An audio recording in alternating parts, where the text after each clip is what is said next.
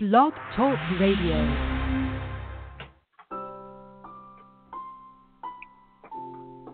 When you run to God, He becomes more than just your strength.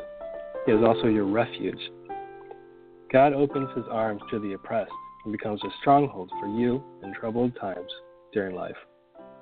God is a place of safety because God will not hurt, abandon, or abuse you in any way.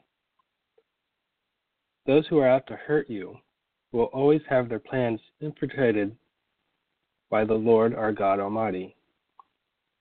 He is near to you when you pray to Him and was always ready to catch you when you fall down. Push your fear to the side as you begin to walk through the darkest valley. God has you by the hand and will stay close to you. He will shine a light on your path so you can see the path right in front of you. But only your next step will be lit. Cannot see the fear you left behind and pushed to the side. God is our shepherd, and we are his flock of sheep. He protects us from the wolves and looks for us when we are lost. He is a father that loves and protects. Be still and just breathe and feel his presence around you. Know that he is God and the creator of the whole universe, the one who made us.